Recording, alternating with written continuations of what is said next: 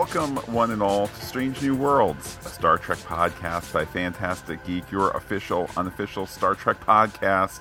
My name is Matt, and joining me, as always, is Pete. Hailing frequencies are open. You gonna backseat drive me?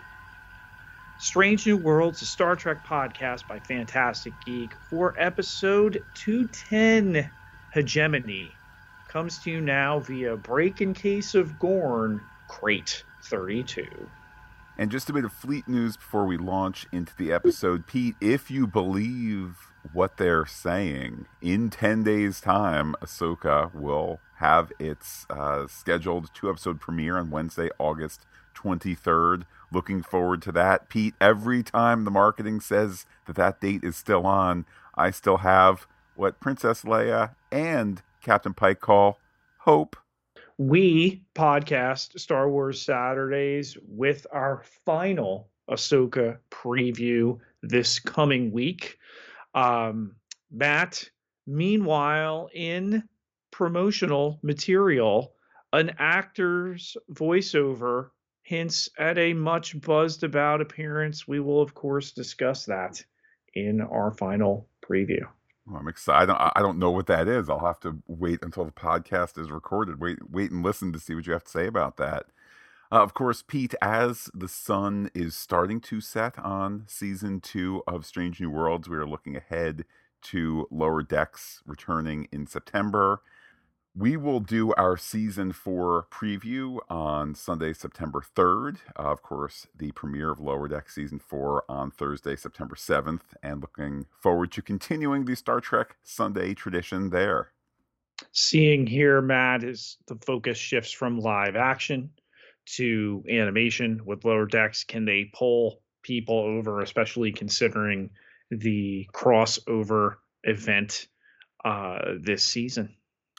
We also, a little bit farther on the space radar, September is going to be the 10th year anniversary of Phantastic Geek. So we have some plans that we are we are putting together. So uh, looking forward to that. Pete, anything else you want to tease at this early point? This our hard anniversary, the soft anniversary beginning back in the spring, and we've run some stuff out. Going to be running even more as we get closer and closer to that date in September. So check it out. In the clear, check out some special stuff coming to Patreon. Pete, in the larger industry news, the writer's strike has passed the century mark this week. Uh, this time last week, there was a meeting to discuss meeting that ended poorly. Since then, there's been a meeting to discuss more things, and the fact that the the fact that the buzz coming out of that meeting was not negative, uh, insofar as the Writers Guild said, uh, we had talks and we are going to let them continue to play out. We're not going to characterize them to the to the membership. Uh, the lack of negativity I take as a positive sign, albeit at this both early and late stage. This deep into a strike, and we're coming up on the number from the last labor stoppage in 2008. So we will soon surpass that. Uh, any discussions at this point are positive.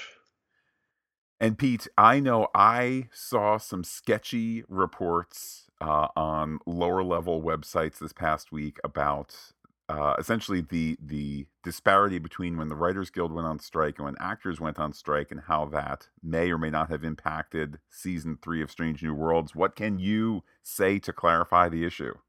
I am not permitted to use names. I can tell you directly from the production, a coordinator of a department uh, who uh, says that they were uh, deep into uh, preparations for season three when the Writers Guild strike hit. So nothing, nothing has been filmed for season three. Uh, they were days away. Matt, it's going to be 2025 at the earliest. Well, Pete, as we start to turn into this episode, one more reminder that we will be having our Strange New World Season 2 wrap discussion next Sunday. So listeners can start to prepare their thoughts and feedback as we look back at the season as a whole. But for now, let's head into this week's mission briefing.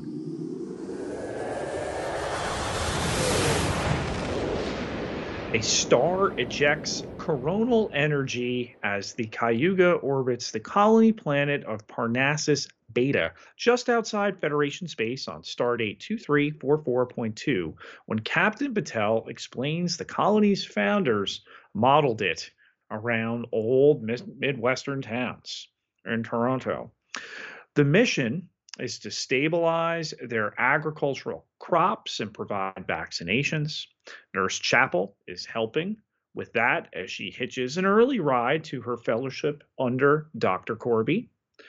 With a lot to do before she ships out, Chapel beams up. The busy Batel receives a staticky call from Pike, who is no longer bursting into song every so often, but she says uh, he should go through her yeoman to book an appointment next time, especially with the complicated nature of the colony struggling with the decision to join the Federation, which could protect or place a target on them. In this town from which Batel is calling, which looks surprisingly similar to the town in Reacher, uh, made in Toronto, uh, made in Toronto as a self-sealed uh, location that everybody inside could be COVID safe and so forth. It's just really weird how I guess Pete those uh, you know colonizing Parnassus Beta were big fans of the Reacher show, that the old timey Reacher show on Amazon.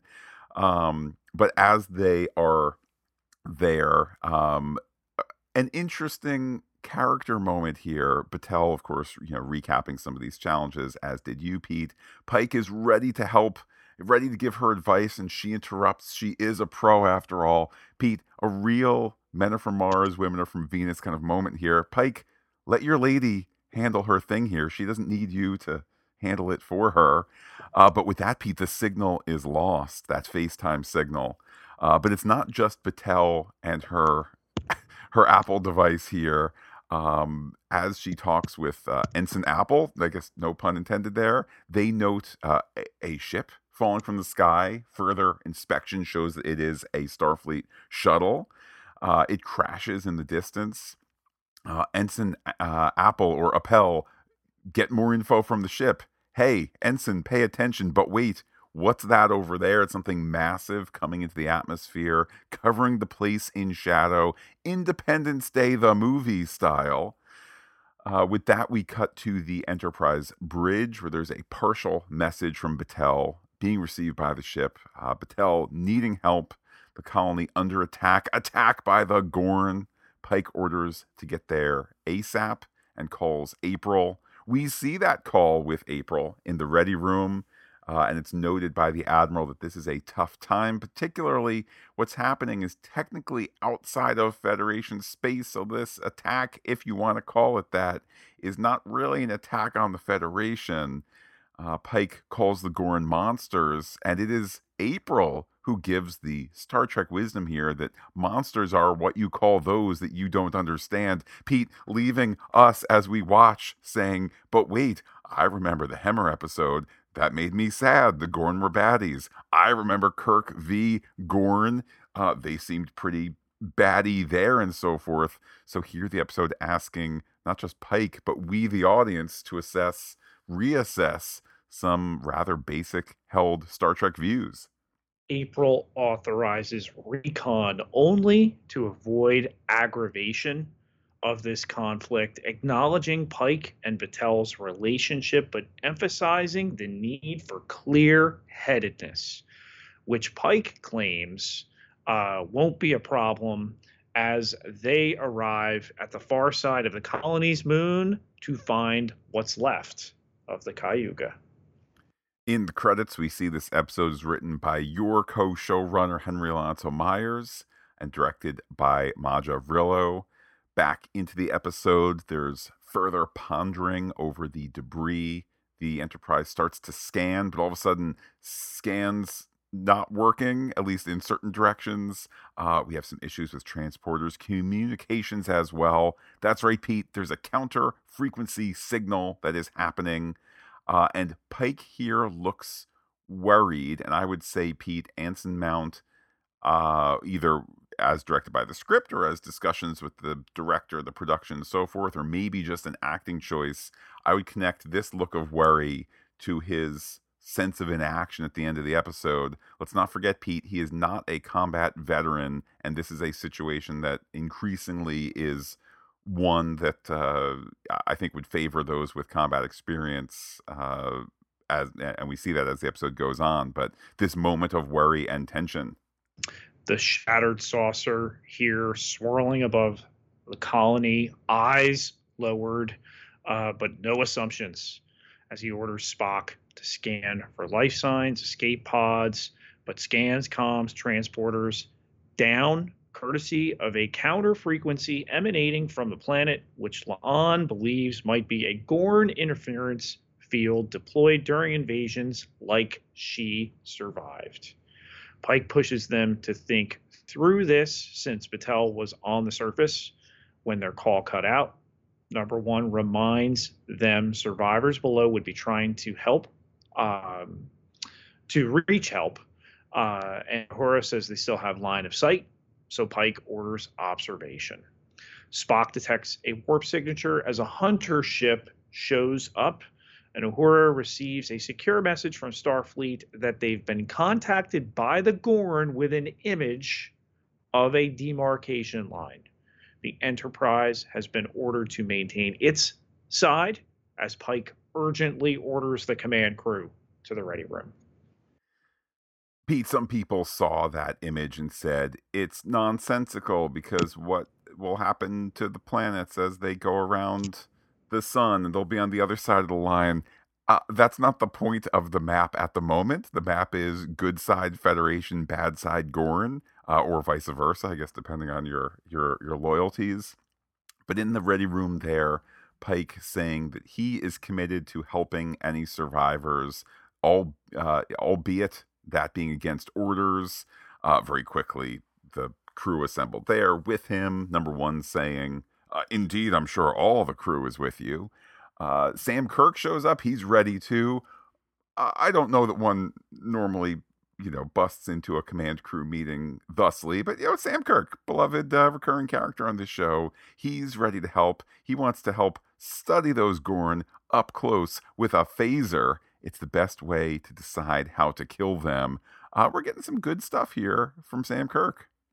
It is at this point that La'an reminds everybody that phasers might not be enough. Well, actually, says Pike, let's have Chief J send in Crate 32 with authorization. Pike opens it up. It is a Gorn protocol box. Kind of its uh, break in case of Gorn, Ortega says. We have tricorders that now detect the Gorn, upgraded phasers, nitrogen grenades that will freeze up the baddies. Pete, I'm sure we're going to see use of a nitrogen grenade in this uh, episode. Okay, maybe we don't, but Ortegas notes fine, we have these tools. How do we get to the surface? Uh, the idea being that perhaps they need to plot the right course. Pike thinks they just need the right pilot, and number one sees no way to the surface without getting in sensor range of the hunter ship. Ortegas wants to use Cayuga's debris to mask their descent, and she has been bugging Pike for months to join the landing party. Uh, Ortegas pilots a debris shrouded shuttle carrying Pike, La'an, M'Benga, and Sam as the bridge monitors the old zombie movie trick. Spock has seen movies, but never zombies. Uhura notes the uh, shuttle leaves scanner range and the debris flakes off as they enter the atmosphere roughly. Pike asking Ortegas uh, if she'll start the engine soon, as she's waiting until they're under 1500 meters to stay below scans, a trick she did a hundred times during the Klingon War. They plummet toward the tree line, and she pulls them up just before prompting Pike to pant. She thought he was a test pilot, but he says she was born for this. We go back to the bridge where Spock is trying to find a frequency gap in the block field, looking for pockets of oxygen in the Cayuga saucer. Uh, Una knows that he is actually looking for Chapel. This is a, a, lovely scene built on subtext and trust here. Uh, he, Spock, reminds Una that uh, he and Chapel had a fight. That was how things had been left. All things seem trivial in the face of death. Um, again, I really appreciate the honesty between the two of them, particularly in light of the Q and A short trek and kind of the the I don't know, the subtext between the two characters. Spock here sets a story clock. The Cayuga saucer rotates every two hours. Hey, sickbay may be visible shortly. Mitchell says, let's take a look. And sickbay is gone. On the night shrouded surface, Pike spies a device La'an saw something similar to in her time on the breeding planet her brother, Manu, thought it was a beacon to trap passers by. Pike thinks it's the source of interference. Looks like the people on the planet made a stand in some of the buildings but lost. Pike notes there's 5,000 residents and bound to be survivors. Sam picks up a bogey and La'an drops the youngling with the new phaser harmonic settings. Sam questions why a youngling would defend the tower. La'an says they spread their eggs to soften the planet for conquering. Benga notes it looked hungry, possibly indicating no more survivors, but Pike has hope they're hiding. Sam sees dozens of Gorn on the scanner and they bounce into the barbershop where they brace the door with a bookcase. Back up on the Enterprise, Uhura needs help from Pelia. Uhura is trying to understand how the Gorn may have blocked comms. She has a theory, a crazy theory. Pelia loves crazy theories. On the surface, La'an thinks it's odd to see the younglings working together. Pike notes that perhaps it's a way to find some way to reach the Gorn. He is ever the optimist. He says that sometimes hope is a choice. La'an adds that Batel is tough. If she can handle Pike, she can handle the Gorn. Meanwhile, Sam has found a human signal down the street.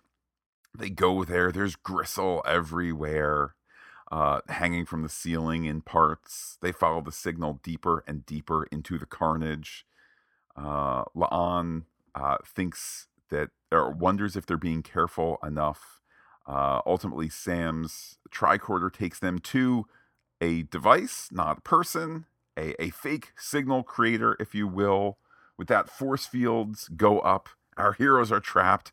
Then there's a man on the other side of the force field. Uh, they've ended up in what is a Gorn trap. It uses uh, human type auditory and pheromone signals, blast those out in regular intervals. Oh, wait, he's going to lower the field. Pete, who is this? This this young man. This is Lieutenant Junior Grade Montgomery Scott dropping the force field for a lot of lieutenants. La'an does not recognize him from Cayuga's roster, but he's from the solar research vessel Stardiver that was one system over when the Gorn surprised them. He was the sole survivor in a jury rigged shuttle and figured out how to hide in plain sight. So what we saw at the beginning was Scotty crashing. Uh, Pike asks about the Cayuga crew, and Scotty shows him to the survivors, including a bloodied Batel, who calls Pike an idiot for endangering himself and his crew too.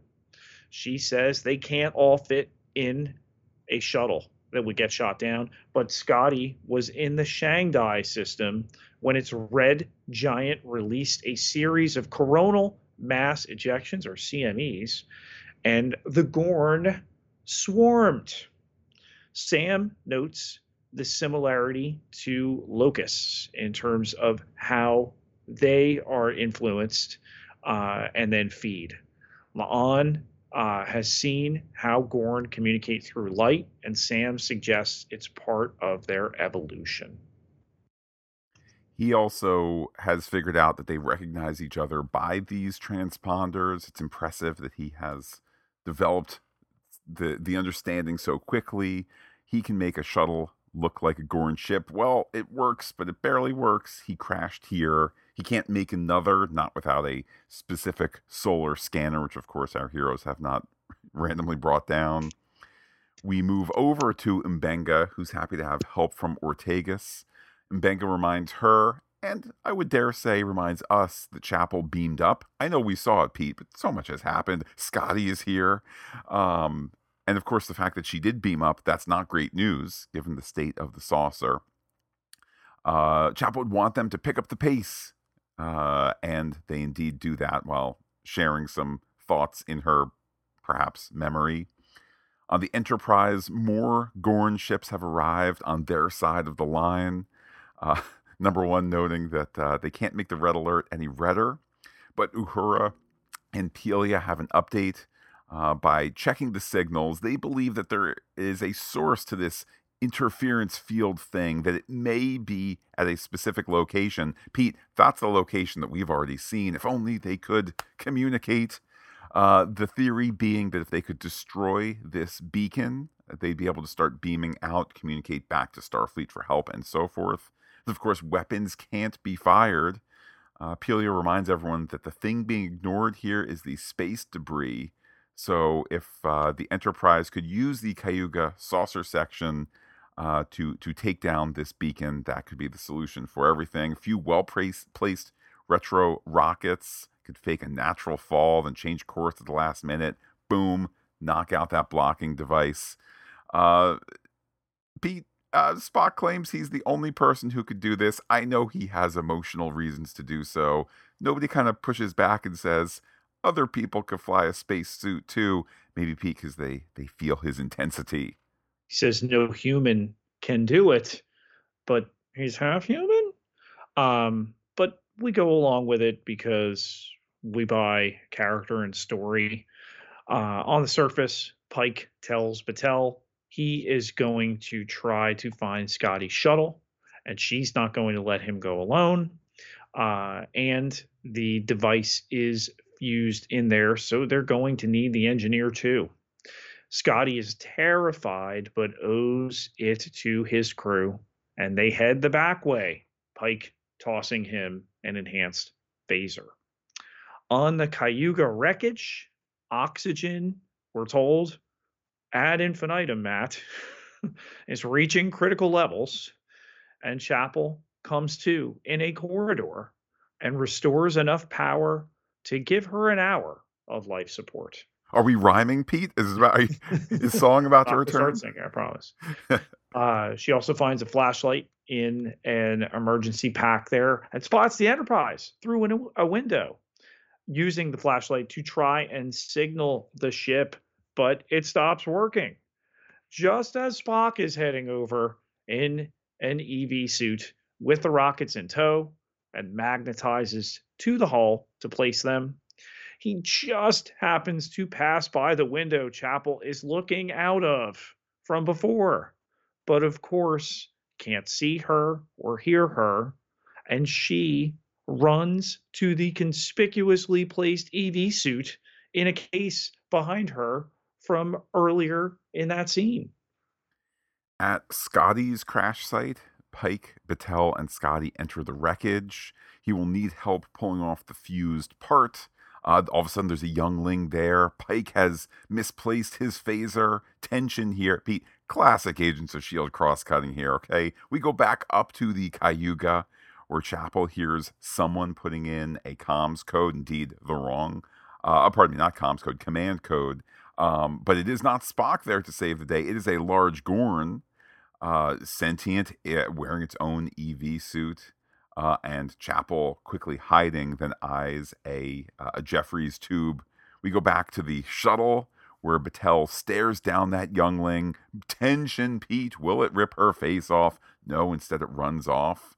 Uh, she notes that they got lucky. We immediately sensing something else. She mm-hmm. says they shouldn't waste time questioning it. We still sensing something else.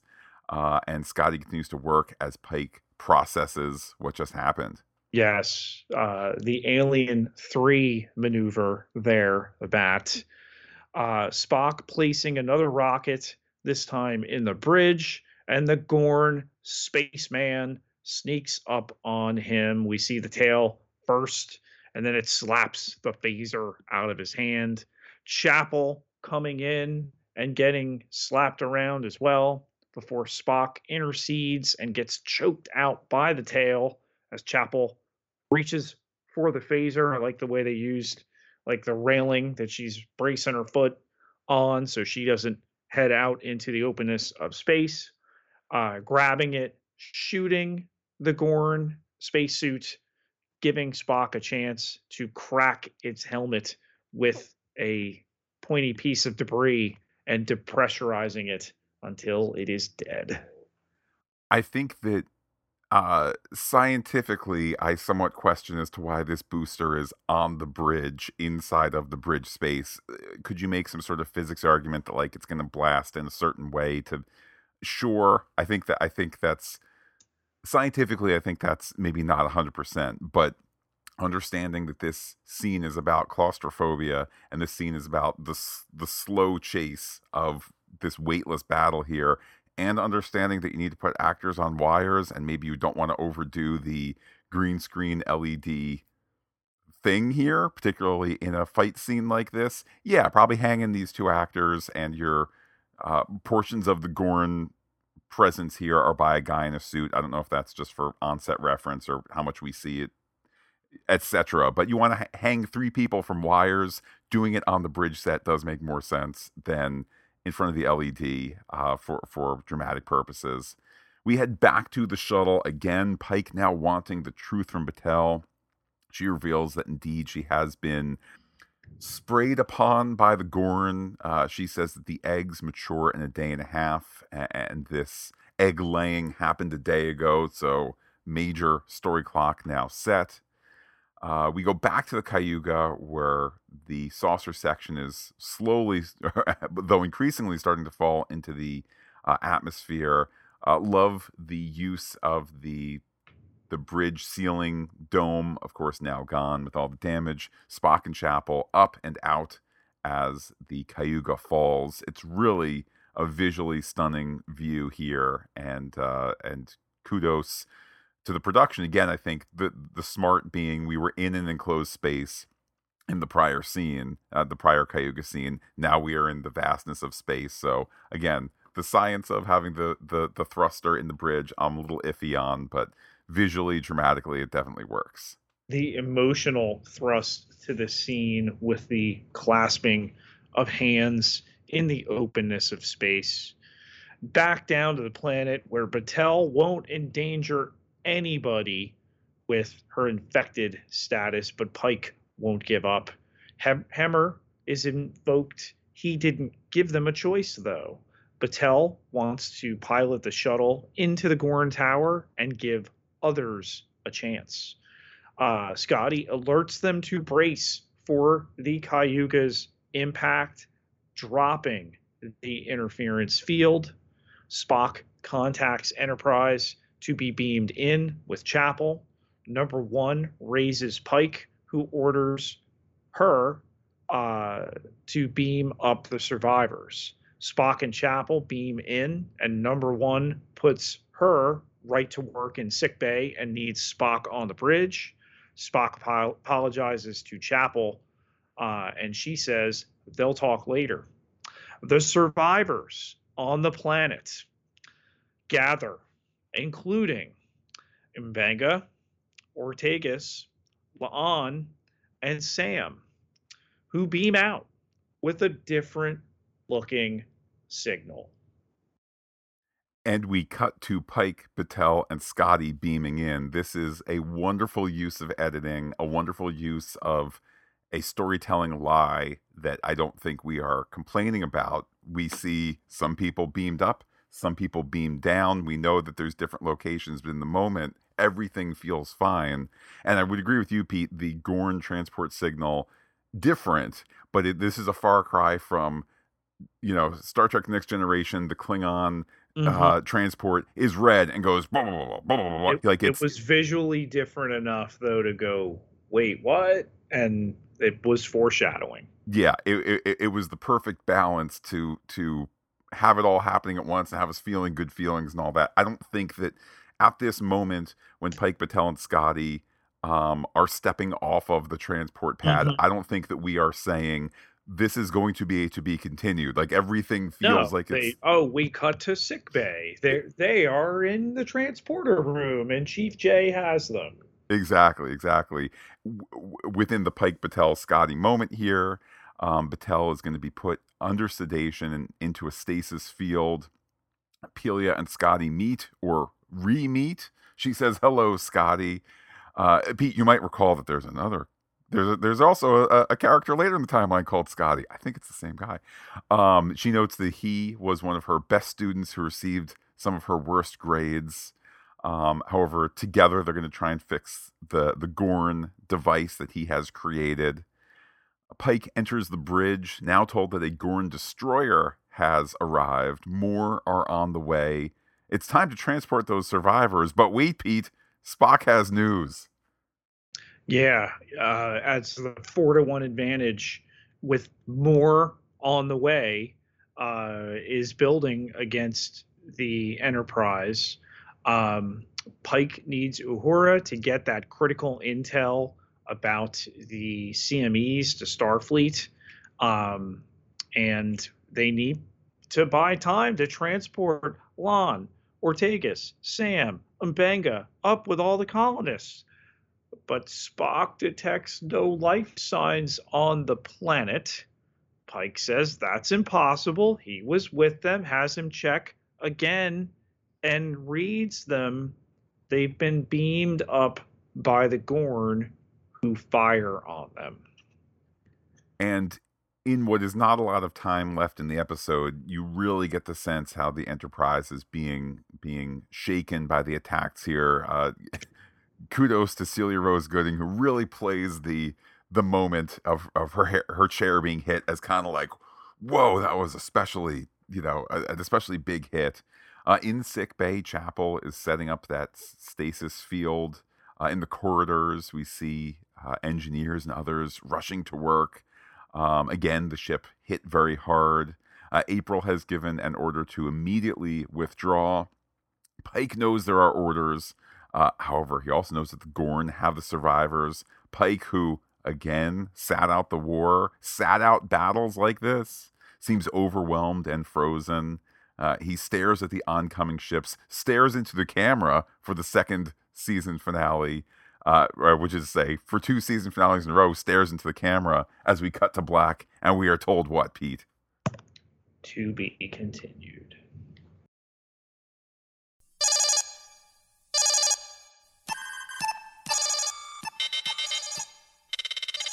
Pete, we have an incoming threat analysis for this week's episode. Let's start with the Gorn. We have in the faceless threat the ship show up first, right? Then you've got the hunters later on. We have the destroyer, and there's more inbound, and there's the space fight stuff.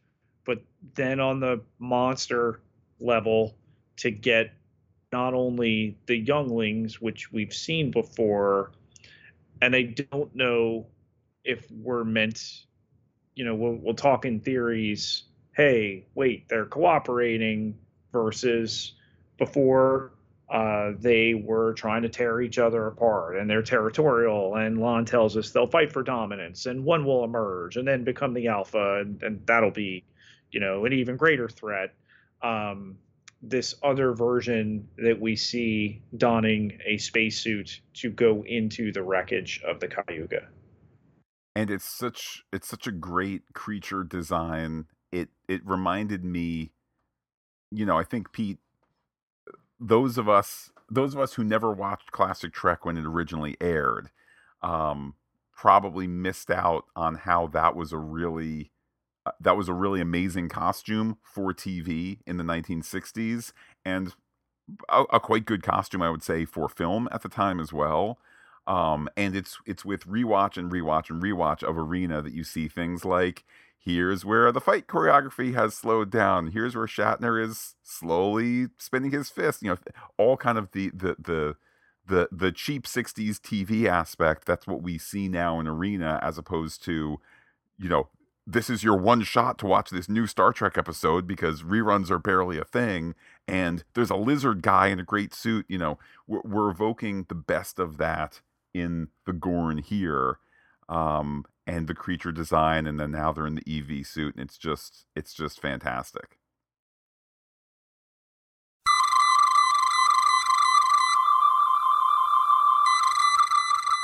Let's use our long range sensors to scan for some theories. Pete, let's start with this. With Batel definitely alive at the end of this week, has her stock risen to likely surviving into season three? I don't mean even in the beginning. Like, is she a survivor for season three?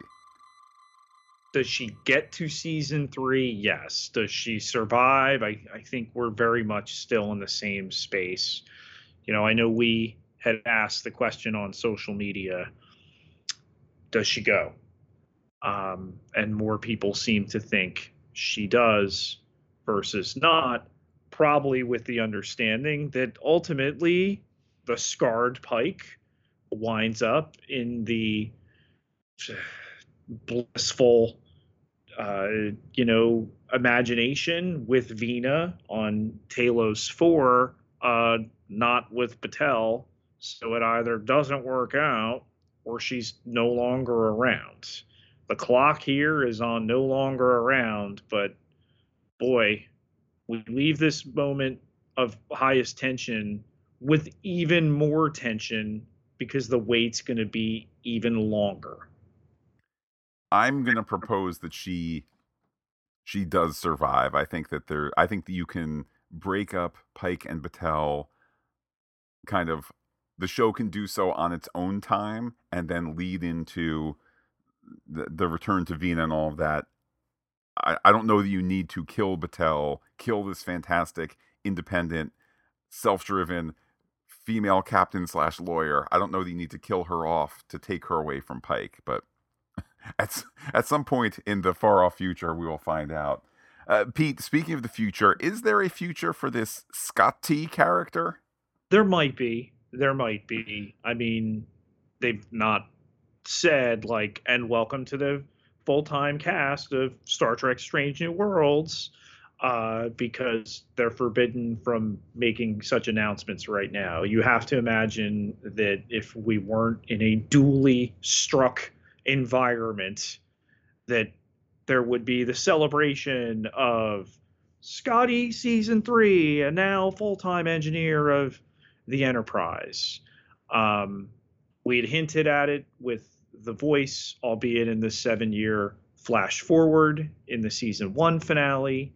Uh, and now to get it, it, it feels like the right thing to do. Matt, we know he makes it. I want to talk about more death. Well, before we move on, Pete, I want to ask you a serious question because I read. Oh yes, I yes. read Let, about. ask me this serious question that some people seriously are grappling with. Please. Pete, there are some people on internet that are very hurt by the casting of actor Martin Quinn.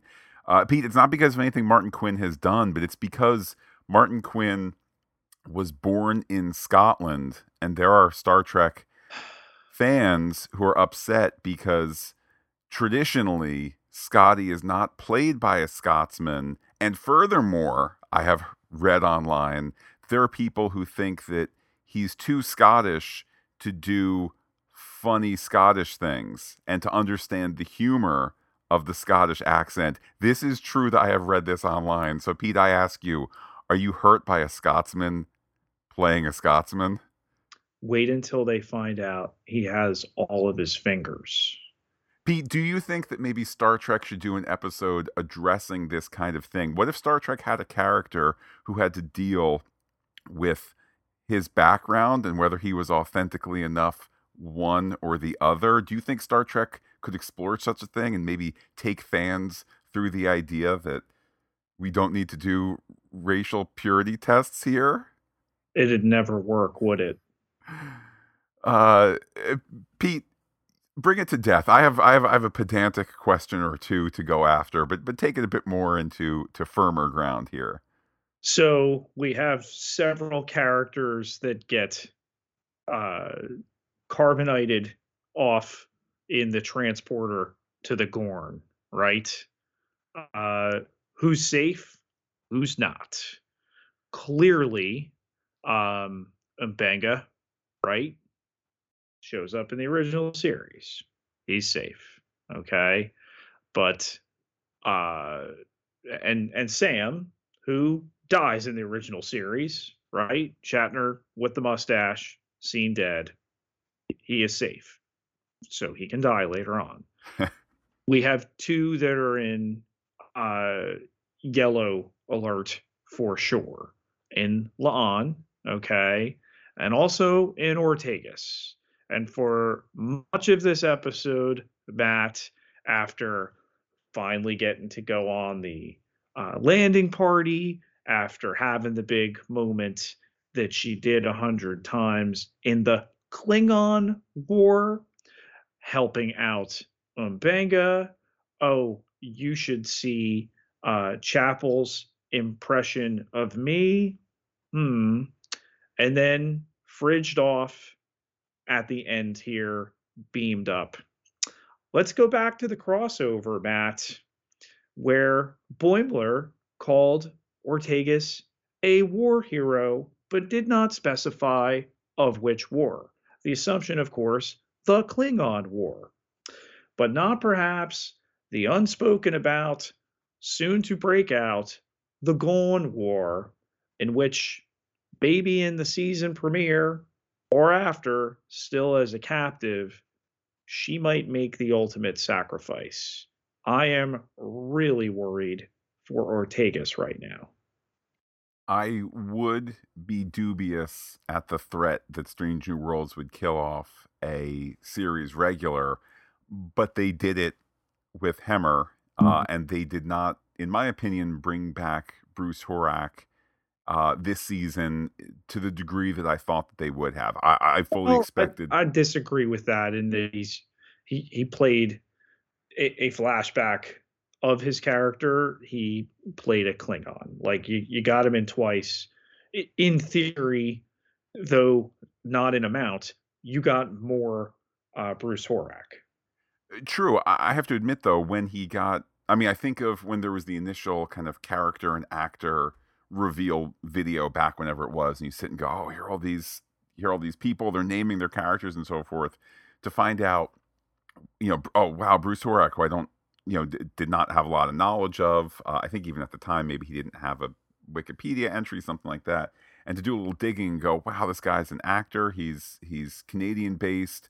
Oh, he's he's got visual impairment, so we're kind of being inclusive here in the Star Trek way fast forward to when he gets killed off, what, episode seven or so of the first season, my assumption was, okay, he'll be back, and he could be back as he's now Andorian guy, or he's now, you know, uh, all covered in purple paint, or whatever it is.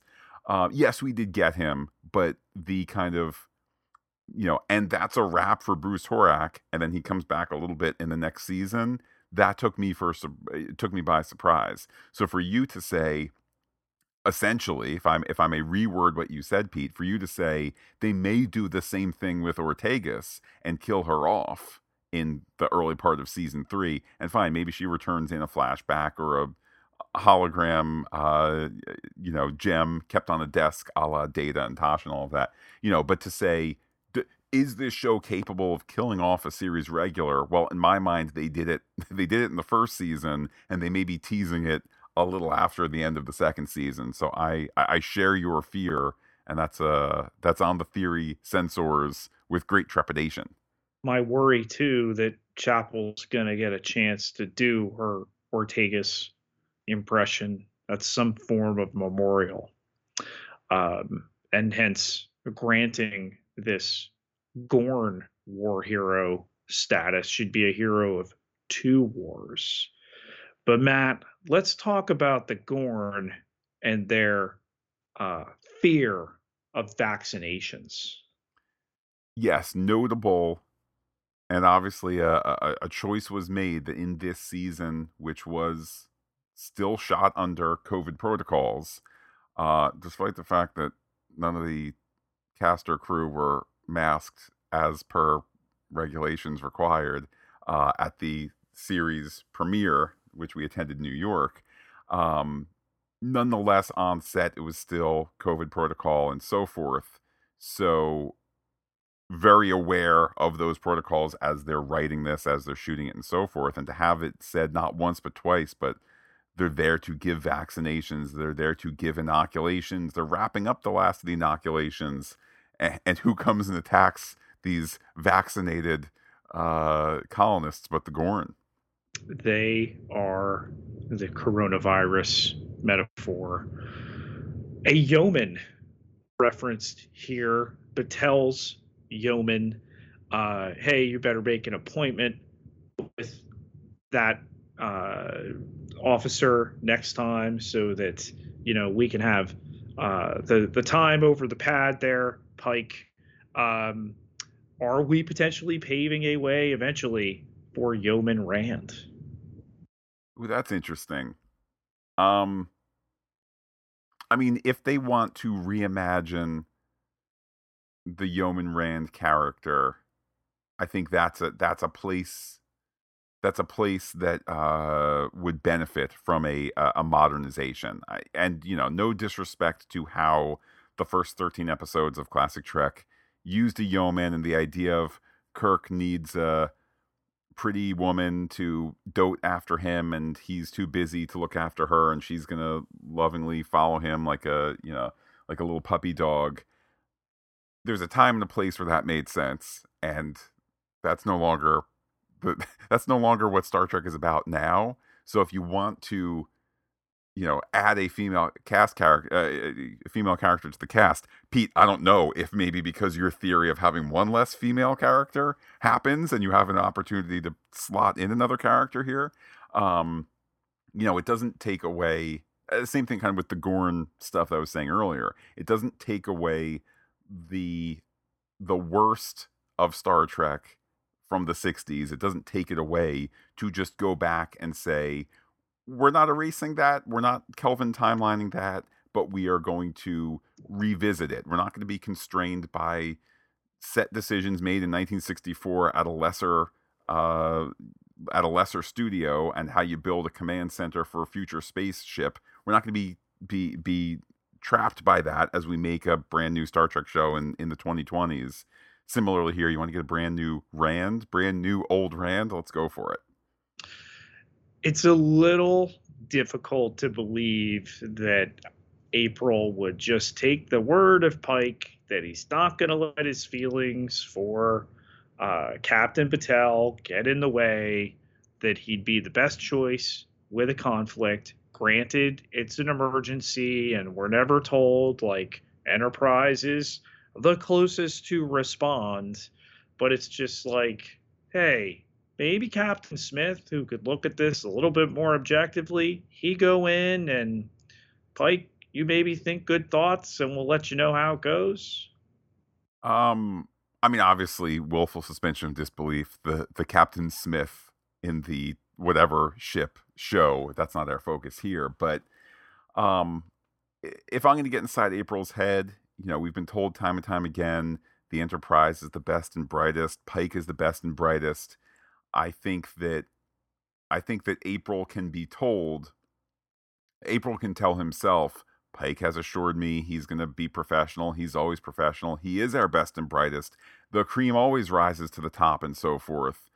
Uh, and what I think is a really fascinating contrast, I I stick by my interpretation in this episode in the beginning uh, and in the end that Pike is ill suited for this situation. And I don't think that that diminishes the character in any way. We've had decades of the Star Trek captain who always knows what to do and always knows how to do the mental math, and if it means losing one person in the torpedo bay to save the whole ship, you know, you do that, and you don't show a funeral. Next week is a brand new episode. Pike is, in my mind, Pike is falling apart at the end of this episode here. I think that that is kind of foreshadowed throughout. Whenever we get episode 301, I will be disappointed if Pike's confusion at the end is merely to give us uh, to be continued. And I will be disappointed if we get a recap and him frozen. What do we do? Looks at the camera. Now the conclusion, and he immediately. I'll, I'll be disappointed if he says, "All right, now let's uh, shield harmonics and let's do this and let's through the deflector and bing bang boom and now we have a Gorn killing ray." Like, I would like to explore what happens when this great man of peace, which I think is a peace that we all uh, we all try to grow towards, this great man of peace faced by evil, faced by war, faced by these negative things. What happens when the cream when the cream can't rise to the top? I think that's an interesting place for episode 301 or or much of season 3 to look at. I mean, listen, all the solves are in this story eh, and in the right way. There's no Deus Ex Machina that's going to be, and then the Federation fleet arrives. Okay, it's the news of they're drawn by coronal mass ejections. Hence, we need to do something there to make them swarm away.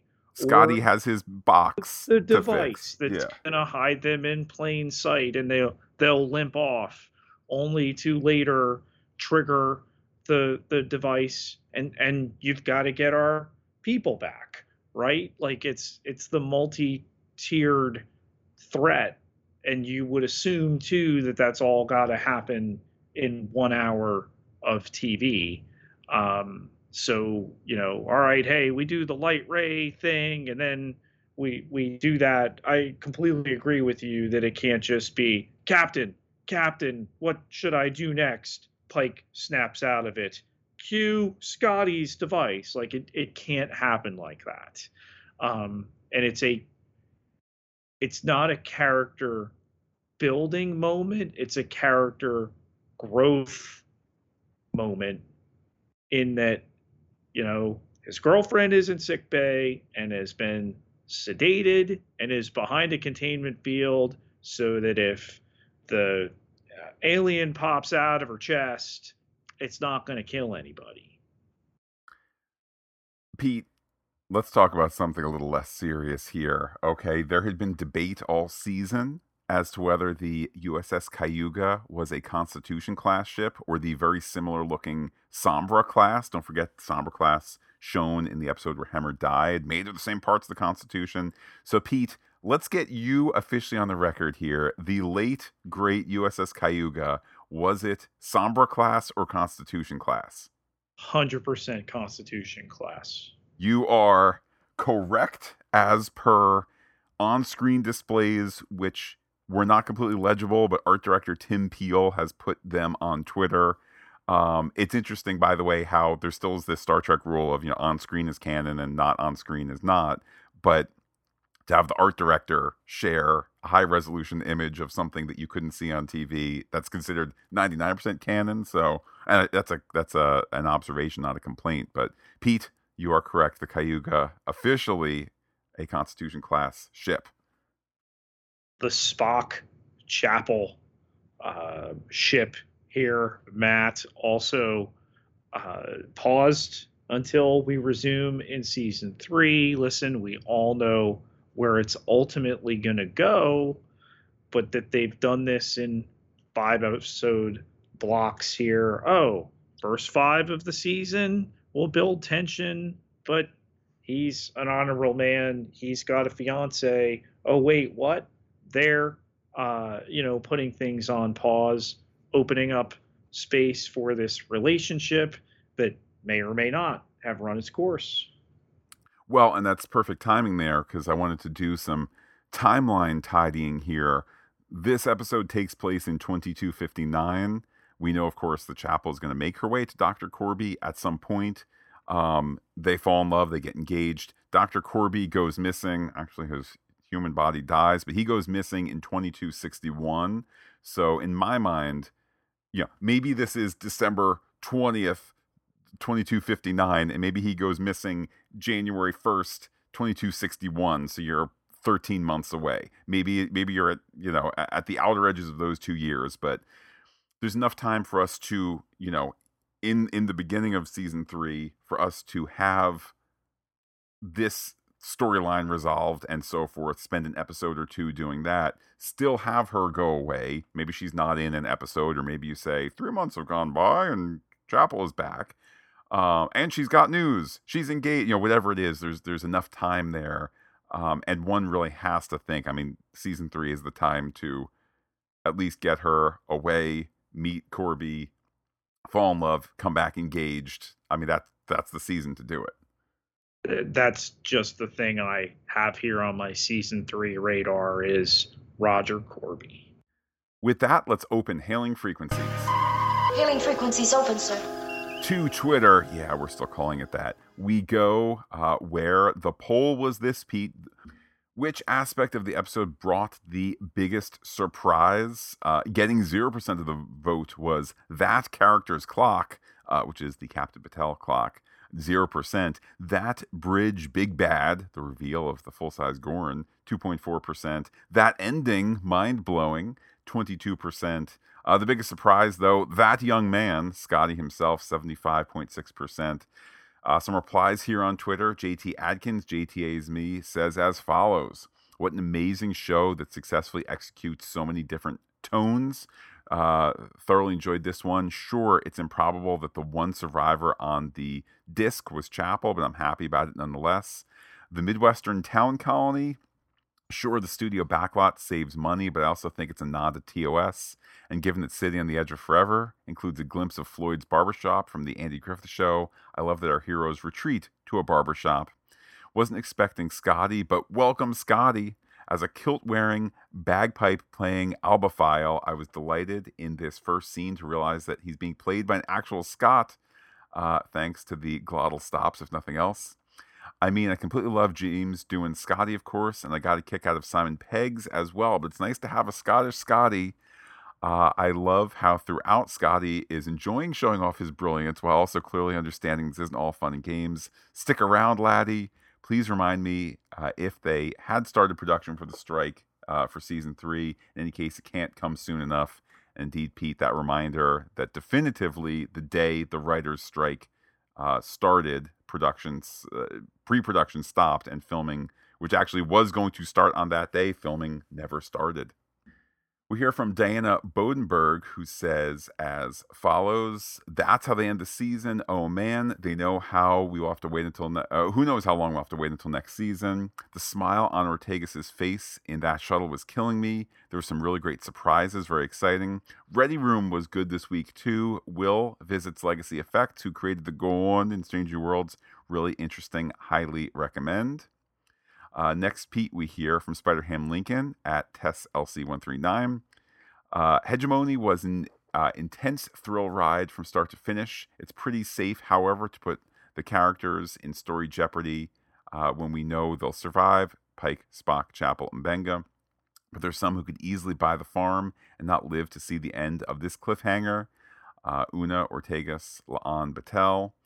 Um, I'm sure that won't happen to all of them, but one or two might not make it. I love Scotty's intro and hope he'll stick around for season three, but not to immediately replace Pelia. Once she's ready, she can hand him the reins, so to speak. Until then, he would make a good Sam Kirk level supporting character. While this episode and the season as a whole are really great, I think this show in particular suffers a bit from having only 10 episodes per season. By comparison, Discovery had 29 episodes by the end of its second season. I know that Lower Decks and Picard have 10 episode seasons. I just wish Strange New Worlds could have more. The Best of Both Worlds wait for part two is about three months. Hopefully, this sequel will be less than a year away. And uh, Pete, time will tell. Obviously, a very live and active situation there. Can only hope all sides can come to an equitable agreement and uh, get this great show back on the air as soon as we can. KCLYLE1 on Twitter says, no spoilers. Amazing again. The show is just phenomenal. crossover to the effects of war to a musical to this incredible episode and now hopefully 2025 i'll chime in later for the wrap up so it's not ruin it for anyone but i have some things to say and ask looking forward to that discussion uh, at Gunner JCH says, I guess they fridged Batel futuristically instead of figuratively. If it weren't for the current situation, I would say she's now in the safe zone, but who knows how this hiatus would impact contracts and plans. Uh, uh, which Pete is a really interest. That's that is maybe the biggest threat to Batel. By the time dust settles, does somebody come along and say, "Hey, we would like you to star in such and such," versus hey, you have a contract already for season three, which probably Pete, the contract would already be in the current contract that she has for season three probably would win out, but that doesn't prevent her from saying, Hey, in the downtime, somebody came to me with a new idea. What do you think, Star Trek? What can you do to help me out? You know, they're not necessarily going to kneecap her career and say, No, you got to stick to your three episodes, you know. So it, I think that's a really fair, that's a fair threat to the character there. Right. It's, you know, recurring actor versus special guest star at this point, I would think. Uh, Gunnar JCH also says, Do you think they filmed part two? No, no, no, Pete. He's not saying um, a la strike stuff. The note here Voyager used to film cross season two parters at the same time. Uh, that would, if they had planned ahead, that would be really, that far, that would be really great. What have you heard, Pete? They have not filmed a frame past what we've seen. Eep. Last tweet here from Brett Desmo Williams at BW Desmo. Loved the episode, had me waiting for an epic death that didn't come. I did feel that as long as it was, there was a lot on the cutting room floor. Gorn issue, no way, uh, Gorn issue, they're gonna have to start leveling up the smart. So far, there's no way these lizards created warp travel. Pete, I think just part of the mystery of uh, of how these creatures have made their way onto the galactic stage. It was trying to you know enter a command code so you know it's got a spacesuit. I think the ones we've seen are kind of like the intermediary long tail having gorn not the you know caveman toga wearing arena gorn. Pete what do you have there on facebook? Uh, Josephina Avalos wrote into last week's post for episode 209 Subspace Rhapsody. I'm not a fan, PH, of musicals, but I kept rewatching Chapel's song. Eventually, I got up and danced in my kitchen drinking cocktails too. LOL. Oh, I still feel for La'an putting herself out there. Girl, don't feel bad. You took the chance and dodged a bullet. Red flag. His sometimes relationship? F that. LOL. I'm over here dissing Kirk. This summer, I went to Comic Palooza. I met and took a picture with William Shatner and Paul Wesley. It was fantastic, y'all. That must have been absolutely wonderful there. Uh, and as to the the chapel song from the musical, it must have been a delight for the musical portion of the production to say we already have these two great sopranos and Celia Rose Gooding and uh, and Christina Chong. Here's um, Jess Bush with a great alto voice, and to write for her, you know, it's a it really is a, a cracking song. To the email inbox we go. We hear from Alan Thomas who says this sure this show sure knows how to do a season finale. Two best episodes of the series, the two season finales. I love that Scotty was one of Pelia's best students with the worst grades. I like this young version of the character, by the way. The accent does a lot of work to create verisimilitude. If this show's version of James T. Kirk sounded more like William Shatner, that would be welcome. Shouldn't they put Batel in the transport buffer stat? I thought for sure this would be an obvious callback. At a certain point, I realized this was going to be a season ending cliffhanger, and I was like, no, a la the fish shaking Darth Vader in Revenge of the Sith. Uh, Pete, great catch there from Alan Thomas. Why isn't Batel in the transport buffer? Because they've done that with other characters and it's just not the nature with this threat to do that. Pete, we go to Stacy, who says, Hi, Matt and Pete. First, a couple of thoughts about uh, after last week's podcast. A correction since I was confused as to why Chapel would apply for another Vulcan Fellowship because I was Ortegas not recognizing Louis Pasteur in the moment, not recognizing Dr. Korby makes much more sense now. And I can't believe I totally forgot about Carol Marcus and David. Even when Kirk said something, eh, said his sometimes person Carol was pregnant. Duh. Last thing, as far as Subspace Rhapsody goes, I can believe people think this was not fitting uh, for the legacy of Star Trek. Sure, it is technically a one hour drama, but Star Trek has always had humor and has pulled uh, from other genres. I'm thinking of many, many holodeck episodes that were pure fun. Uh, I thought this episode was great and fit right in with Star Trek's legacy. Now, on to this episode. What a lovely little community. Uh, puts me in the mind of uh, the Baku and Insurrection. Sweet conversation between Pike and Batel. I appreciate her cutting him off when he starts to offer unsolicited advice. Uh, advice. Nice nod to the previous episode, not spontaneously breaking into song. A low bar to be sure. Wow, Gorn ships are impressive. Hugh Pike lies well, telling April Batel being in jeopardy won't color his judgment. Well, that's an opening. I think I was in uh, tears before the credits. That's a record. I cried a lot during season two of Discovery. A message for, uh, from the Gorn drawing a line in the sand. Of course, your crew will help you, Pike. Don't you know what show you're on? Oh, wow, Gorn specific weapons. Uh, while I get they need these, it's disturbing to think about weapons geared to a specific species. Ah, the old uh, attach yourself to the back of a Star Destroyer and wait for them to, dr- to dump their trash ploy. Oh, that's a good connection there. Ortegas both happy to help and also thinking, sure, now you take me on a landing party. There's some stellar piloting from Ortegas. Love her giving Pike a little sass. No backseat driving there, Pike. Is that why you, uh, it's why you brought her, remember? Then he remembers and tells her she was born for this. Look at her face. That's joy in her work for sure. Hope is a choice. Pike's look to La'an when Kirk says there's a human life sign down the street is a uh, isn't I told you so, but it's darn close. Oh, y'all, it's a trap. Montgomery Scott.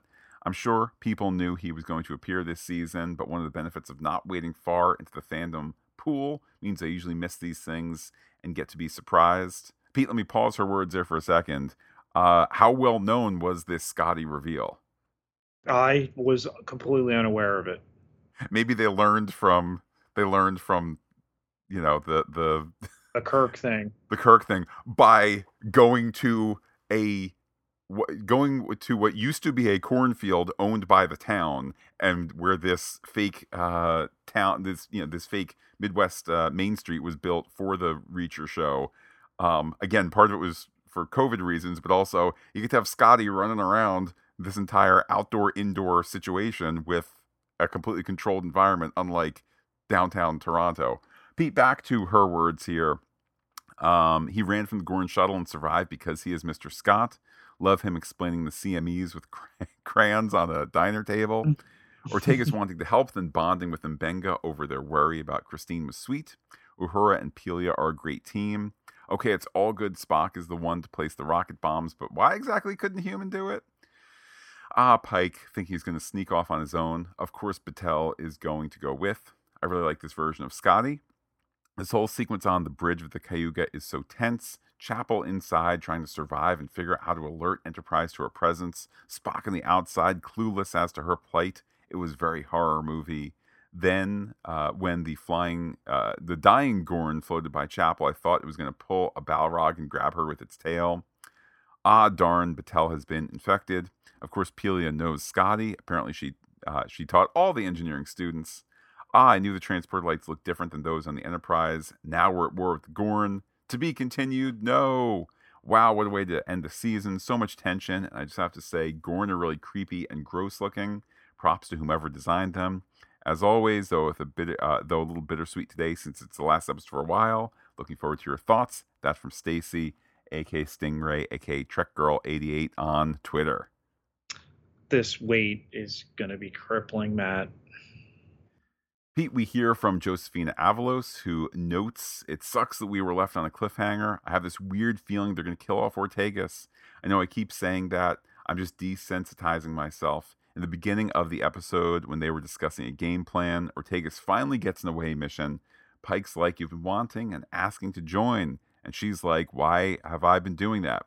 Love seeing her pilot the free falling shuttle. Pike was the only uncomfortable one looked like he was going to wet his pants. No judgment there.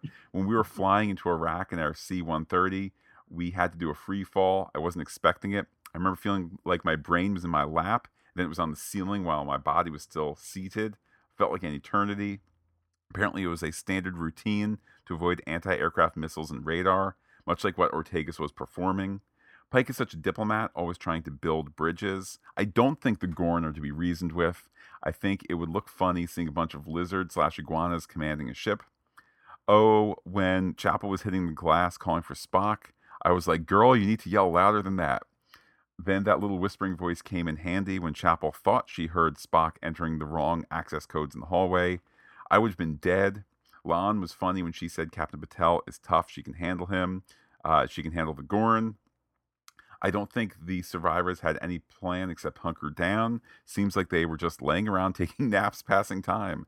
I can't believe they were transported into Gorn ships. No! Ortegas, this is probably where she gets labeled as the war hero. Hate being left on a cliffhanger. Now we're the ones hunkering down, taking naps, waiting for season three. With that, I'll leave you with that's a lot of bogeys, Semper Fi, and that from Josephina. It's going to be fascinating to see how they get out of this situation. With that, Pete, let's go to Admiral Fred in the Netherlands. Hello, Matt and Pete, and all listeners to Phantastic Geek. This is Fred from the Netherlands with some feedback for Star Trek Strange New Worlds Season 2, Episode 10, the Season 2 finale. First off, coming back to last week's podcast, Pete said, Kind of surprised to hear Fred be a little critical of it given I know he's a fan of Fringe and Goldsman their their 19th episode of the second season was the the musical episode Brown Betty. Well, Pete knows his Fringe. I recently saw indeed Brown Betty not too long ago, and actually Dave and Wayne from Sci-Fi TV Rewatch referred to this Brown Betty episode of Fringe as a link to the Princess Bride, because the storytelling by Walter in Fringe is similar to the grandpa in The Princess Bride. By the way, my wife, in the meanwhile, also watched The Princess Bride and switched it off after, let's say, 30 minutes because it also couldn't catch her. And she is a fan of Monty Python, Perhaps it's an American thing, and perhaps there are a lot of references in it that we just miss, or something like that. Okay, enough about Princess Bride. Let's go into this final episode. Whoa, what a episode! Action packed and full of tension. Some people were thinking that Captain Batel would die this episode, but obviously she didn't. And the other one at risk was, of course, Chapel. But yeah, that's the disadvantage of a prequel. We do know that she is in TOS, so she had to survive. And fortunately for Spock, that the only one that survived the Cayuga is Nurse Chapel. But story wise, it was okay. What didn't become clear to me is why Spock said he was the only one who can do it. So going outside and attach these thrusters to the saucer of the Cayuga. Perhaps it's because Vulcans are stronger than men, or perhaps because they have green blood. Whatever. But I'm happy that Batel survived so far, which possibly promises that she will be back next season and of course, I want to see Melanie Scrofano back. That these baby or youngster Gorns are just savages and animals slash monsters. We saw an adult Gorn now, but still I wonder how they can build spaceships and steer them and build spacesuits, etc. But perhaps we learn that in the next season. Of course, a terrible cliffhanger, but that was announced. But I really wonder with these strikes what will happen and how long it will take until we get a next season. I watched the Ready Room where they showed a lot of the construction and operation of these Gorns. Really, really interesting and impressive also. Lot, a lot of work. Okay, that will be all for now. Possibly till next week in a wrap up episode Greetings, all the best, Fred from the Netherlands. Pete, Fred raising a really interesting way to kind of frame how we view this show, frame it as a disadvantage that we know character outcomes for these legacy characters. Um, I think he is correct that when you tune in each week, I mean, there's not a show that is regularly killing off people, a la Game of Thrones or that sort of thing, but it's a very fair point that you you tune in each week knowing that five or six characters are guaranteed to live this week, this season, into X year and beyond. Um, and that's just an interesting way to kind of frame it. That's almost a narrative disadvantage. I would disagree. There's the comfortability of that that you know Spock's going to be around, and Chapel, etc.